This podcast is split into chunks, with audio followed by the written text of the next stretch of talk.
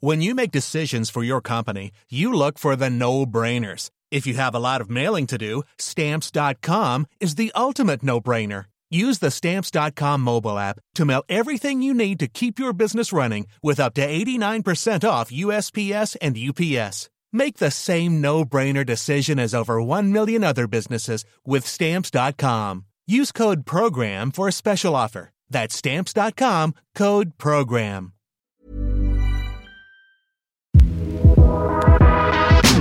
From Equity Mates Media, this is The Dive. I'm your host, Sascha Kelly. Headlines were made around the world last week as Netflix announced Microsoft as their official business partner for the new ad supported, lower priced subscription offering. Netflix and Microsoft are partnering to bring a lower priced ad supported tier to the streaming service. This is the latest step in Netflix's plan to offer ads on their platform, similar to the ad breaks we're used to on TV, or more recently, the ads that keep popping up on YouTube. But wasn't on demand, whenever you want, uninterrupted content one of the big problems streaming services were meant to solve? That's why you pay subscriptions to enjoy ad free content. But here's the thing there's always been ads on Netflix, they're just not as obvious. It's Monday, the 18th of July, and today I want to better understand the relationship between product placement and streaming services. Just how many of the shows I watch have been subtly advertising to me. To do this, I'm joined by the co founder of Equity Mates today, Alec Renehan. Alec, welcome. Hey, Sascha. Good to be here in an ad supported free content format. I know we don't hide from our ads, we're very upfront about it. But the news of the week is that Netflix, who famously never had ads, have taken their next step forward in introducing these plans.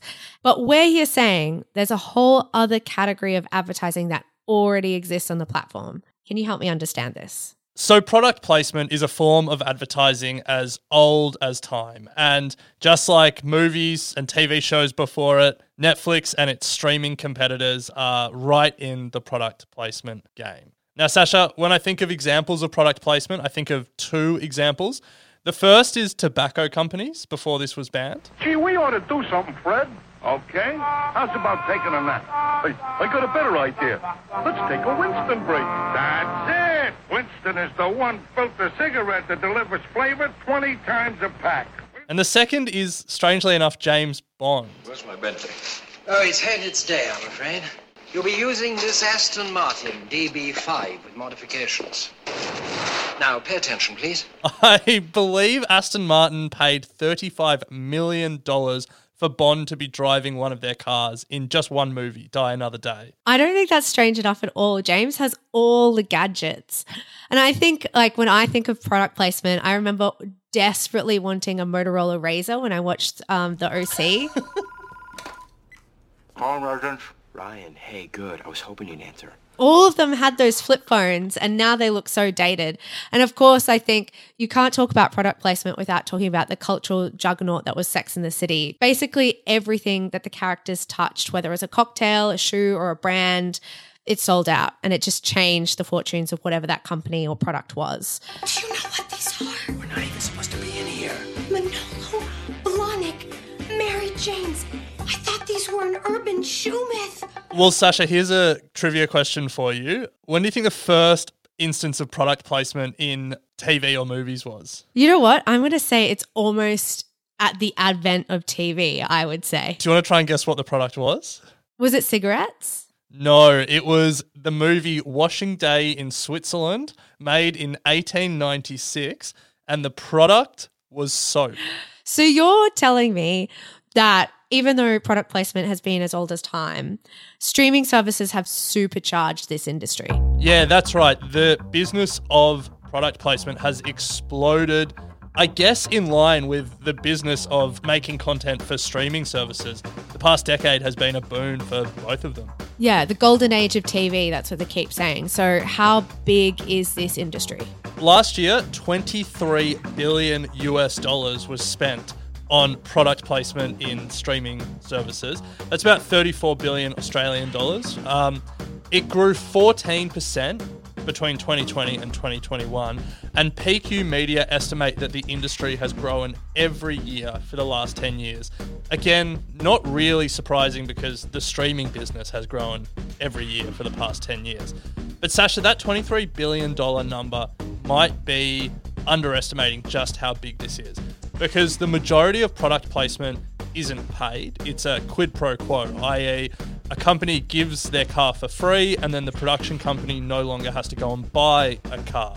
The car company gets the promotional value, the production company saves money on the car. So $23 billion, maybe even a lot bigger.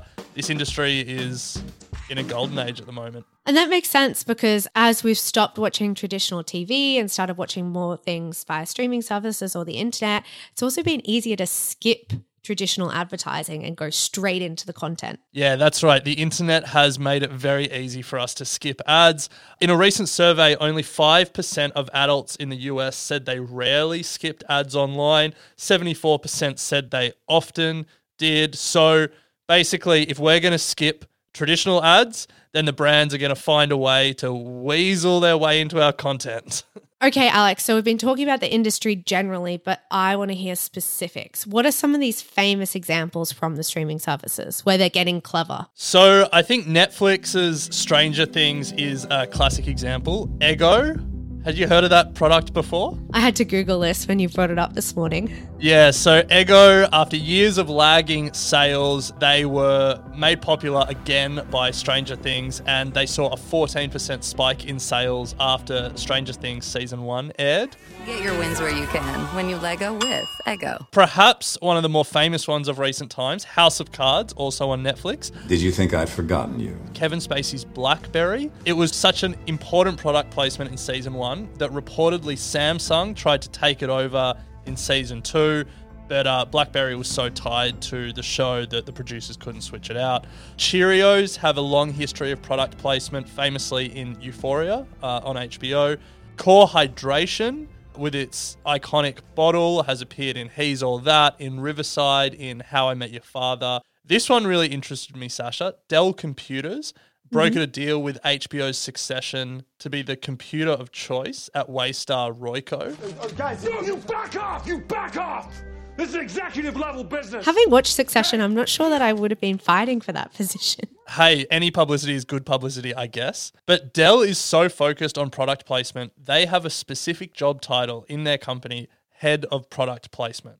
And they've also appeared in The Sex Lives of College Girls and and just like that. So those are a couple of examples where the brand would have been happy, but things don't always turn out that well, do they? Can you give me some of the more negative associations? Yeah, well, I think the most famous one is the Peloton example. So on and just like that, the Sex and the City reboot, Mr. Big, is it Mr. Big or just Big? It's Mr. Big. It's John, actually. We Okay, well, John gets on a Peloton and unfortunately works a little bit too hard and has a heart attack. Yeah, I'm jealous. I'm jealous of your Peloton instructor. Well, you should be. She motivates me.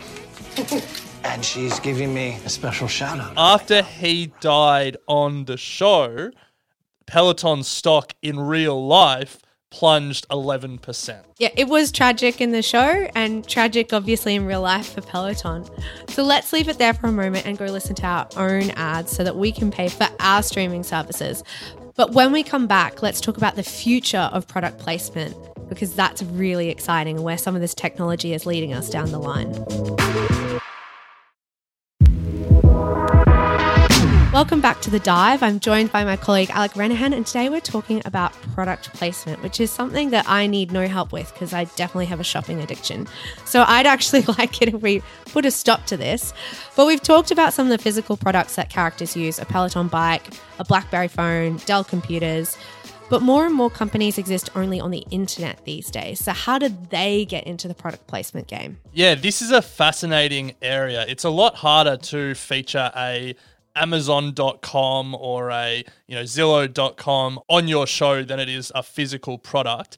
The new york times featured zillow as a case study and explained how they're getting into the product placement game. Now for those who aren't familiar with zillow it's a real estate listing site. It started as a street address.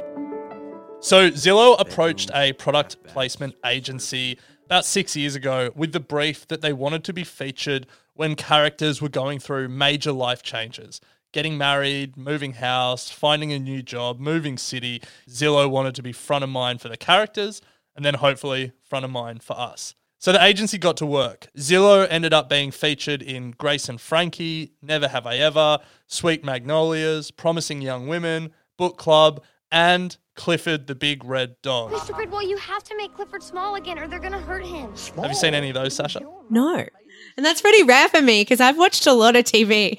Well, put Clifford the Big Red Dog top of your list. oh, absolutely. Top of my watch list now. But even though Zillow is not a physical product, they integrated it in a really interesting way.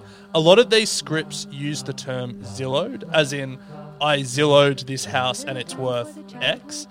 And that term got so into pop culture that it is now a really common term. In the same way that, you know, you hoovered something, the brand is the verb.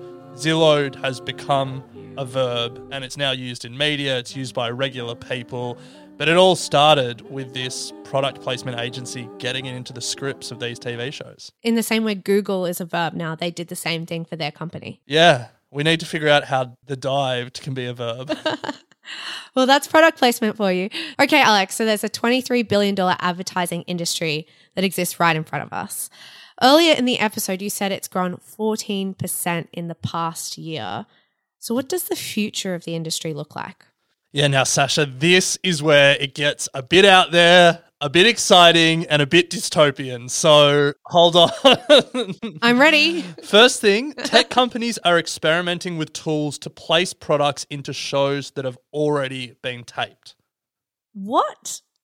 So I guess in theory, shows that have already been filmed, already released, you could go back and pay for your brand to feature in those. So, they could change Friends Central Perk into a Starbucks. I mean, I have never made coffee before in my entire life. That is amazing. Exactly, exactly. That's a big product placement. yeah, that would be worth a lot of money. so that's one. A second thing is companies are building AI that could swap one brand for another. So a character could be drinking a beer, and depending on who's watching, or perhaps more importantly, where we're watching, we could see a different beer brand. Corona or Peroni tonight, Ash? What are you Yeah, gonna oh, I'm a Corona girl. All right, there we go.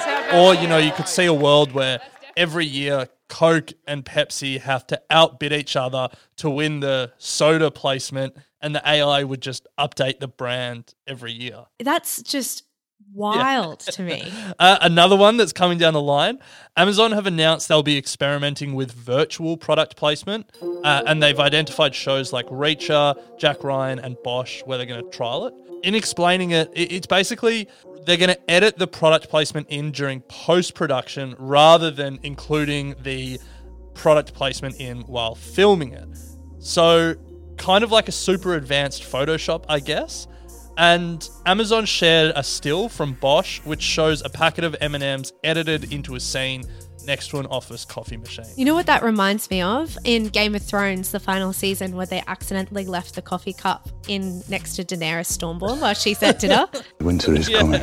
and it's like the opposite of that. They're like, Starbucks had this great product placement that they're like, oh, sorry, that wasn't in Westeros. Let's take that out. But you can you can see where all this technology is going. It's going to be a world where we have a piece of content and then the streaming services, the production companies all of a sudden can edit products in over the top, but not just once, ongoing, swapping them in and out forevermore. Yeah, I watched a show last night where there was a vending machine. I mean, you could put something in in every single slot in the vending machine. So I'm getting pretty cynical at this point. Is everything just an ad? Am I just being targeted from all angles? Like, how do I fight this off? You are being targeted from all angles, but it is also true that being surrounded by brands is just real life in 2022. We see some government broadcasters like Australia's ABC or Britain's BBC doing everything they can to avoid brands. Some shows even blur out brands, but that just makes the show look less realistic. We are surrounded by brands in our daily lives, and for our streaming shows to look realistic, those characters need to be surrounded by brands as well. Stacy Jones, the chief executive of one of these product placement agencies, Hollywood Branded, told the New York Times, quote, everything is a brand. You product place roses, almonds, you can do roofing, shingles, refrigerators are full of real products, and you want that to be realistic, unless it's full of Tupperware, but Tupperware is a brand too. So, Sascha, everything's a brand, everything's an ad. Well, I feel like that lets me off the hook at least. So I'm not going to feel so guilty about wanting something the next time I watch my favorite show. Let's leave it there for today. I'm off to cynically rewatch and super analyze every single Netflix show on my watch list and calculate how much money that must have been. so, thanks for joining us so much for today's edition of The Dive. Remember to follow us on Instagram, where the handle at thedive.businessnews and keep up to date with some of the biggest news stories from around the world. And tag us when you're listening. Take a screenshot, share the episode with your friends. We love reaching new people.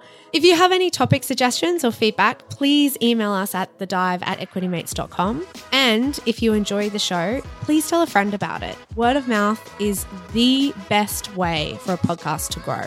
No product placement here. We need you to tell your friends. Thanks so much for joining me today, Alec. Thanks, Sascha. Until next time. The Dive is a product of Equity Mates Media. In the spirit of reconciliation, Equity Mates Media and the hosts of The Dive acknowledge the traditional custodians of country throughout Australia and their connections to land, sea, and community. We pay our respects to their elders, past and present, and extend that respect to all Aboriginal and Torres Strait Islander people today. All information in this podcast is for education and entertainment purposes only. The hosts of The Dive are not financial professionals and are not aware of your personal financial circumstances.